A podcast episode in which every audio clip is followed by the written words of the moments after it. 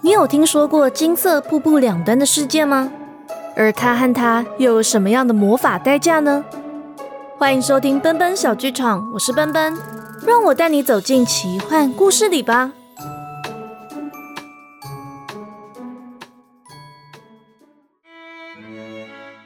那不勒斯的秋天一向是黄澄澄的，黄中带红的叶片纷纷被风卷起，带离了熙来攘往的客夫道街头，跟着飘向圆滚滚的月亮。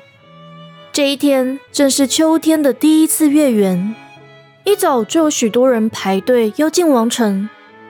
他们会在卫兵的引导下走进一间用镶嵌玻璃装饰的富丽堂皇的房间里，对墙上佩琼斯老王后的画像鞠躬，再对一旁的王室成员行礼。有些人还会喃喃自语，希望佩琼斯可以保佑自己。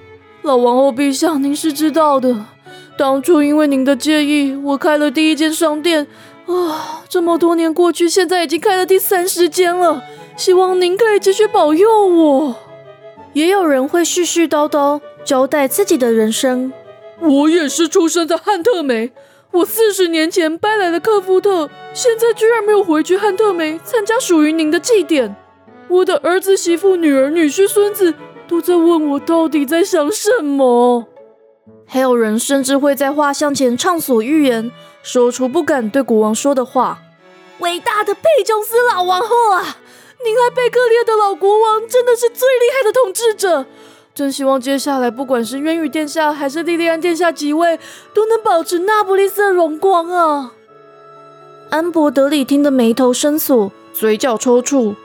维密王后保持端庄却紧张的微笑，颤抖握住安博德里的手。渊羽身穿淡紫色礼服，端坐在自己的位子上，琥珀色的眼睛却失了光彩，泄露他的思绪已经神游到这房间之外。莉莉安挺直背脊，双手规规矩矩平放在乳白色的纱裙上。直到最后一位老先生在画像前面高歌完毕，转身向王室一家人激动地表达自己的仰慕之情。我真的好喜欢您们一家人啊！在卫兵的搀扶下，颤巍巍地走出门，渊羽才松了一口气，偷偷伸直发麻的腿。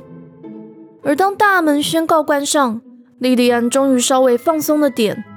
安博德里挽着维密王后的手一起站了起来，对一旁的仆役说：准备上菜，宴席开始吧。仆役匆忙跑了出去，王城侍卫们列队欢迎王室成员们进入宴会厅里。渊羽瞪大了眼睛，看着宴会厅许多扇窗户也都被换上了镶嵌玻璃。在宴会厅的深处，有一大面新做的镶嵌玻璃屏风，象征那不勒斯极兽的猫头鹰在屏风上自由地翱翔。渊羽看得很入迷，不禁喃喃自语：这个看起来好像明亮版的迷雾森林哦。他的手就被拉了一下，莉莉安小声说：姐姐，大家都在看你了。渊羽看所有大臣和贵族都已经入座，连忙坐了下来。雷可作为圣特雷知名的玻璃艺品师傅，又因为短时间内引导王城玻璃工匠完成精美的艺术品，所以被安排坐在渊羽的对面。但卢娜却因为受罚而只能跟普通的士兵一起用餐。维密王后轻敲玻璃杯，让宴会厅里的话语全消失殆尽，只剩安博德里国王的声音轰隆隆地响着。在佩琼斯老王后逝世多年的今日，很高兴大家愿意留在克夫特，还愿意跟画像说话，而不是跑去汉特梅参加画中舞会。宴会厅里轻轻漾起笑声：敬佩琼斯老王后，敬佩琼斯老王后。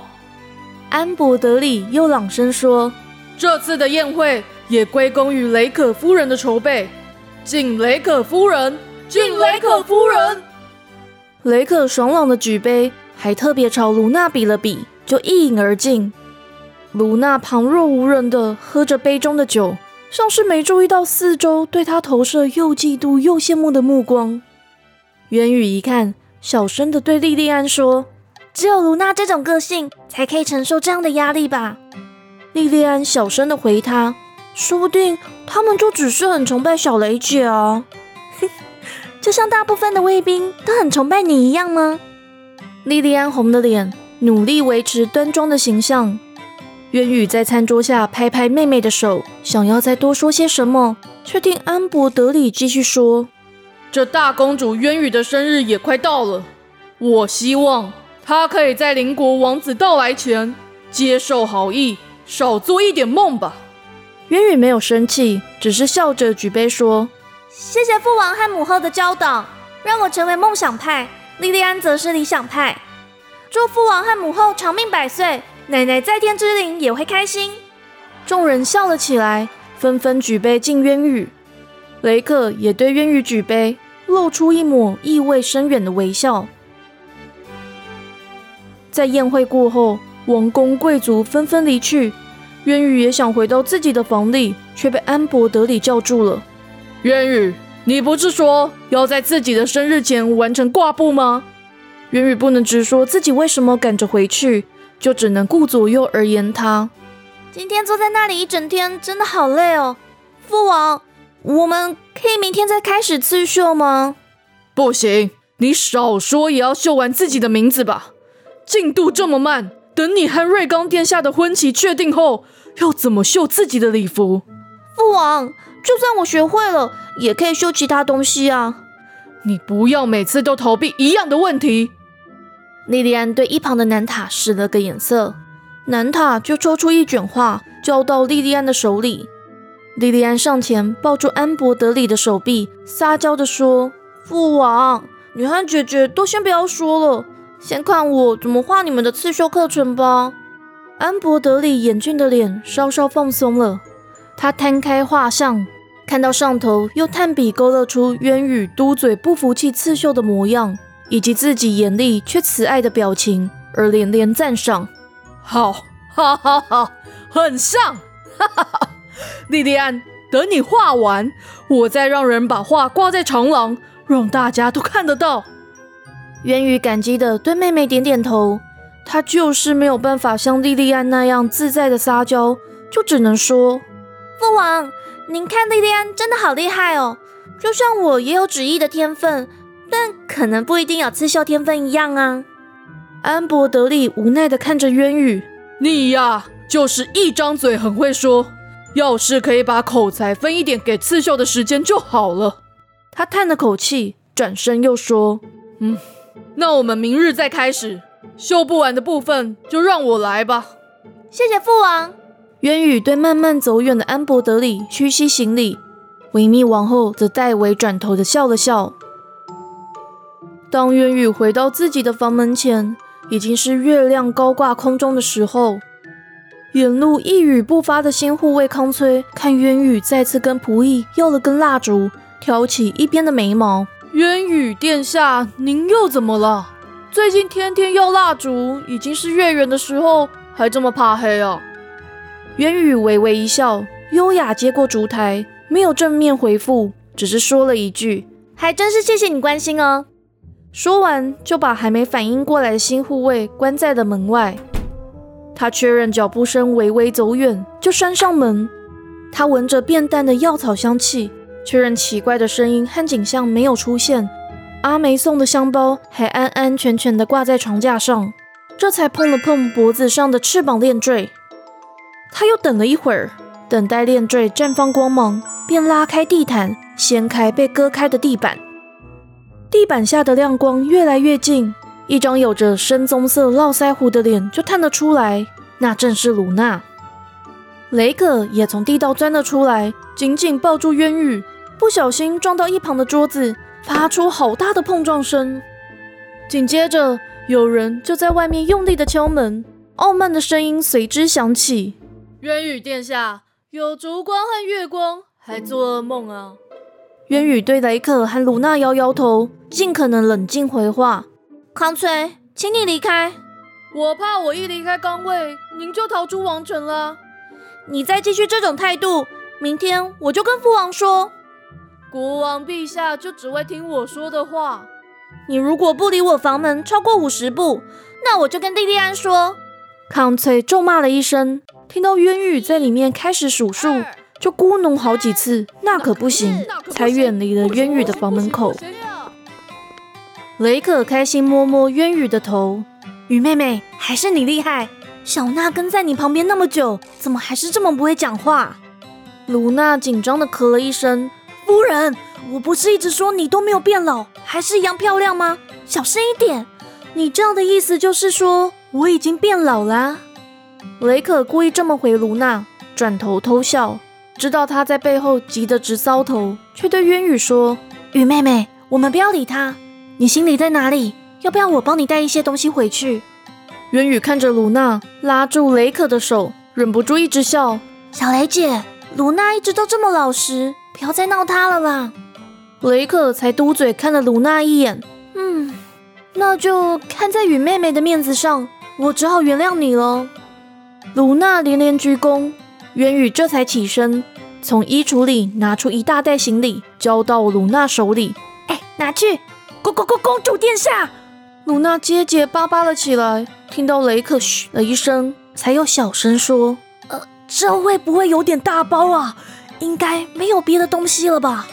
渊羽歪头想了想，嗯，还会有一件随身的行李，不会很大件吧？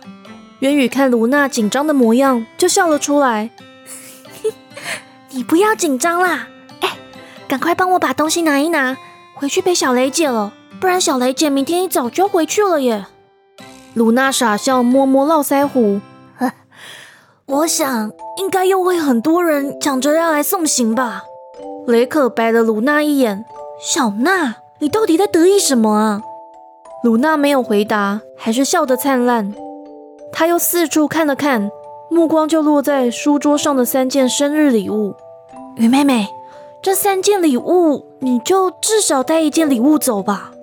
渊羽摇摇头，不行，镶嵌玻璃太脆弱了，乌拉德的又怕折到，我到时候会再交给莉莉安保管。雷可欲言又止，卢娜对她摇摇头，她只好放下心来笑了笑，再次抱住渊羽，雨妹妹，祝你们一切顺利，好好保重，有机会再见了。渊羽也用力地抱住雷可，强忍着泪水。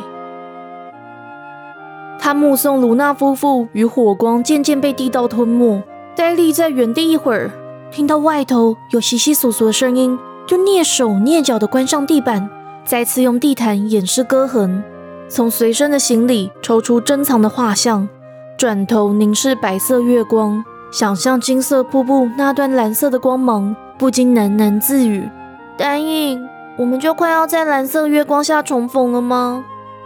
白色月亮还是安安静静地待在空中，无人发现的黑色月晕却突然闪现在云间，但转瞬就消失了踪影。